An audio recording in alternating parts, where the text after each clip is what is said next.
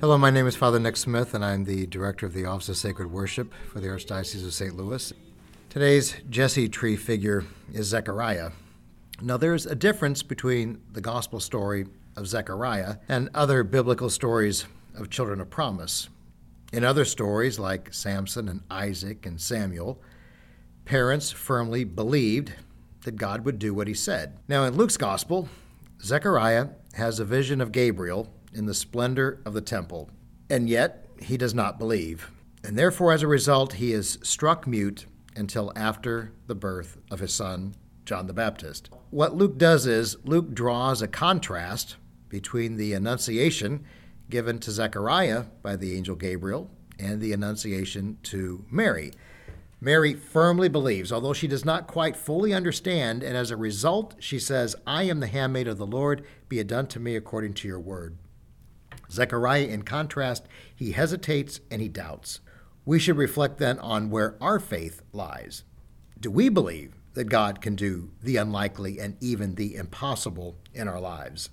Now, you might remember in the gospel from this past Sunday that the angel appeared to Joseph in a dream and said, Joseph, son of David, do not be afraid to take Mary, your wife, into your home.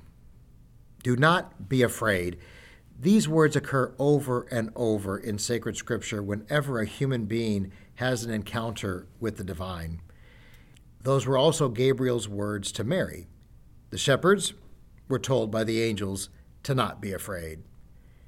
The Office of Sacred Worship for the Archdiocese of St. Louis is charged with the task of assisting and fostering the worship life of the people of God in the Archdiocese of St. Louis.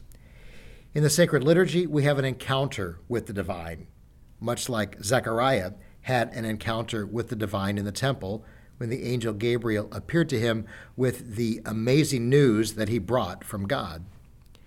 In our sacred liturgy, we have a divine encounter with Christ in His Word, and then we are given the necessary means of living out that Word in our daily lives as we are fortified and strengthened with the sacred body and the precious blood of Jesus Christ.